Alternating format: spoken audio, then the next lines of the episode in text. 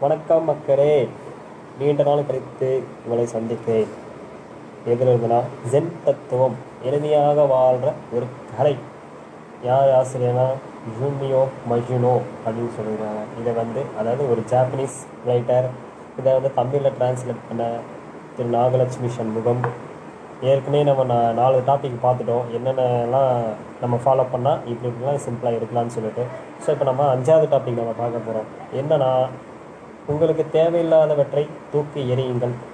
இது வந்து உங்களோட மனசுக்கு வந்து புத்துணர்ச்சி ஊட்டும் அப்படின்னு சொல்கிறாரு அதாவது ஒரு புதிய பொருளை வாங்குறதுக்கு முன்னாடி பழைய பொருட்களுக்கு பை பை சொல்லுங்க அப்படின்னு சொல்கிறாரு நமக்கு வந்து சில விஷயங்கள்லாம் வந்து நமக்கு சரியாக போகல. நம்ம வந்து நடக்க நடக்கலை. ஏதோ ஒரு மிஸ்டேக் நடந்துக்கிட்டே இருக்குது அப்படின்னா நம்மக்கிட்ட ஏதோ ஒன்று வந்து இல்லாத இருக்குது அப்படின்னு வந்து நமக்கு தோணும்.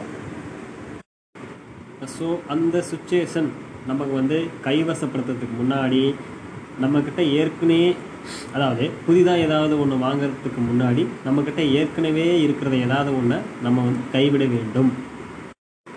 இது வந்து எளிமையாக அதாவது சிம்பிளிசிட்டியாக வாழ்கிறதுக்கான ஒரு பேசிக் ஃபார்முலா இது. அடுத்து பொருட்கள் மீதான அந்த உங்களுடைய அந்த பாச பிணைப்பு இருக்குல்ல அந்த பாண்டிங் ஒரு ஒரு பாச பிணைப்பு. அதை வந்து உடனே அறுத்து எறியுங்க. உங்களோட அந்த அனுமானங்களை வந்து கைவிடுங்க.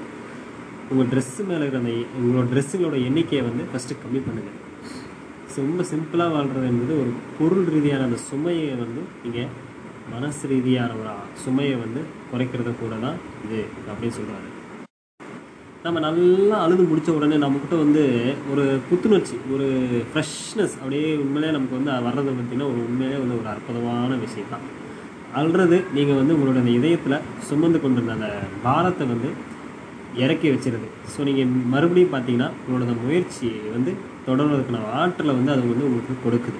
ஆனால் நம்ம வந்து அழுத்தி கொண்டிருக்கிற அந்த மனசு ரீதியான அந்த உடல் ரீதியான சுமைகளை வந்து கீழே இறக்கி வைக்கிறது அவ்வளோ வந்து ஒரு எளிமையான காரியம் அல்ல.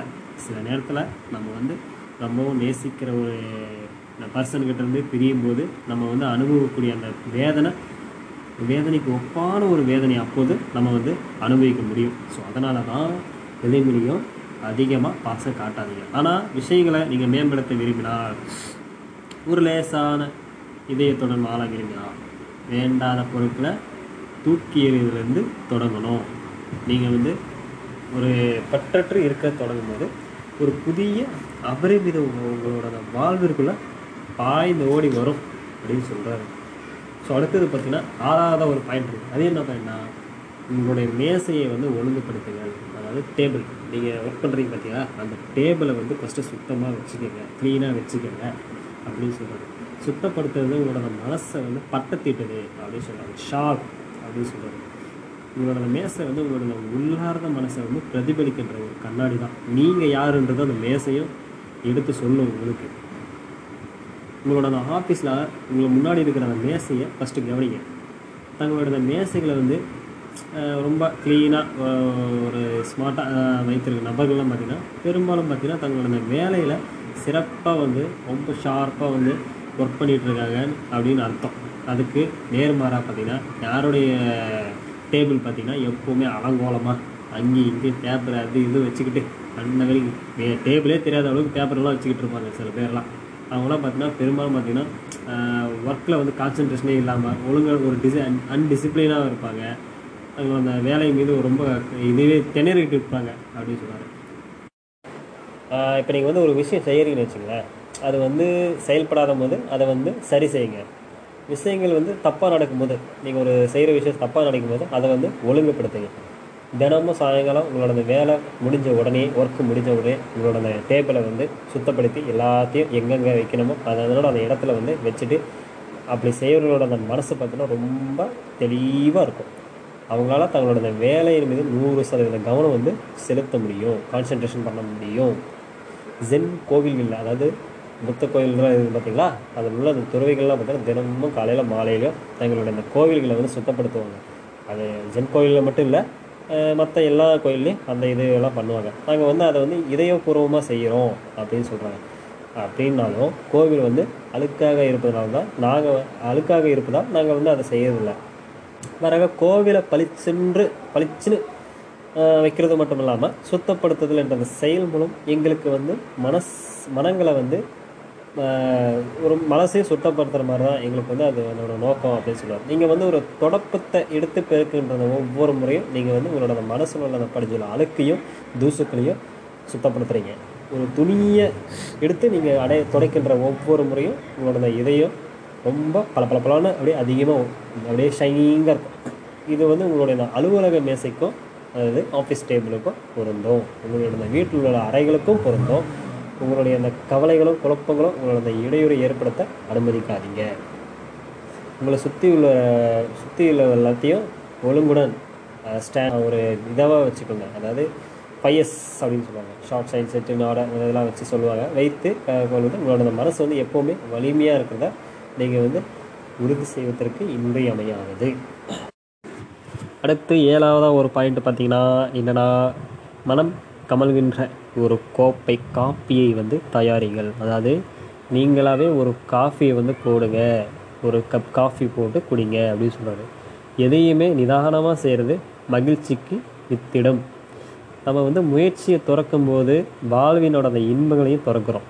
உங்களுக்கு வந்து காஃபி தேவைப்படும் போது நீங்கள் என்ன செய்கிறீங்க நீங்கள் வீட்டில் இருந்தால் காஃபி தயாரிக்கிற மிஷினை வந்து முடுக்கி விட்ருங்க வீட்டுக்கு வெளியே இருந்தால் ஏதாவது ஒரு காஃபி கடைக்குள்ளே போகிறீங்க இதெல்லாம் நம்ம வந்து ரெகுலராக பண்ணிக்கிட்டு இருக்க ஒரு செயல் தான் இப்போ வந்து வேறொரு இம இது வந்து இமேஜின் பண்ணி பாருங்கள் வேற ஒரு சீனை முதல்ல நீங்கள் வந்து ஒரு காட்டுக்குள்ளே போய் சுள்ளிய அந்த விறகுங்கள்லாம் பொறுக்கி அதை வந்து ஒன்று சேர்த்து அதை வந்து நெருப்பு மூட்டி ஒரு பாத்திரம் வச்சு தண்ணி ஊற்றி கொதிக்க வைக்கிறீங்க. நீங்கள் காஃபி பொடியை வந்து தயாரித்து அதை எடுத்து கொ- அரைச்சிக்கிட்டு இருக்கும்போது மேலே வானத்தை பாருங்கள் அப்படியே வானத்தை பாருங்கள் ஸ்லோ மோஷனாக பாரதிராஜா படம் மாதிரி.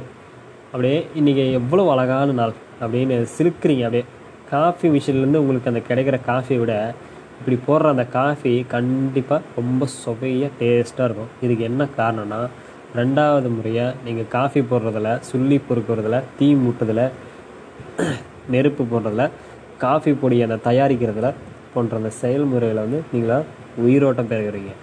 இந்த செயல்முறையை தான் எவற்றிலும் அதாவது எதுலேயுமே தேவையற்ற நடவடிக்கைகள் வந்து எதுவுமே இல்லை. இதைத்தான் எளிமையான வாழ்க்கை அதாவது சிம்பிளிசிட்டி லைஃப்னு அவங்க வந்து சொல்கிறாங்க வாழ்க்கைக்கு முயற்சியும் நேரமும் தேவை. அதனால தான் முயற்சியை வந்து நம்ம துறக்கும் போது வாழ்வினோட இன்பங்களையும் நம்ம வந்து திறக்கிறோம் அப்போது பார்த்திங்கன்னா சௌகரியத்தோட அந்த மறுபக்கத்தையே வந்து நம்ம எட்டி பார்க்குறோம். அடுத்து எட்டாவதா என்ன சொல்கிறான்னு பார்க்கலாமா? காகிதத்தில் எழுதும்போது பேனாவை அக்கறையுடன் கையாளுங்கள் அப்படின்னு சொல்கிறாங்க என்ன சொல்கிறேன்னா உங்களோட அந்த கையெழுத்து உங்களுடைய அந்த உண்மையான அந்த சுயத்தை வந்து காண முடியும். உங்கள் கவனத்தை வந்து உள்முகமாக திருப்புங்க. இந்த ஜென் துறவுகளை எப்போவுமே இந்த மனப்பெழுத்துக்களை அந்த எழுதுகிற மூலமாக அந்த வரைகிறதன் மூலமாக ஓவியங்களை வந்து தீட்டுவதன் மீதும் ஆர்வம் வந்து காட்டிகிட்டு இருந்தாங்க. மனப்பெழுத்துக்களும் ஓவியங்களும் எங்களுக்கு வந்து எதை குறிக்குதுன்னா குறிப்பாக ஒரு ஜென் பயிற்சியின் ஒரு பகுதியாக தான் அதை வந்து உணர்த்தது.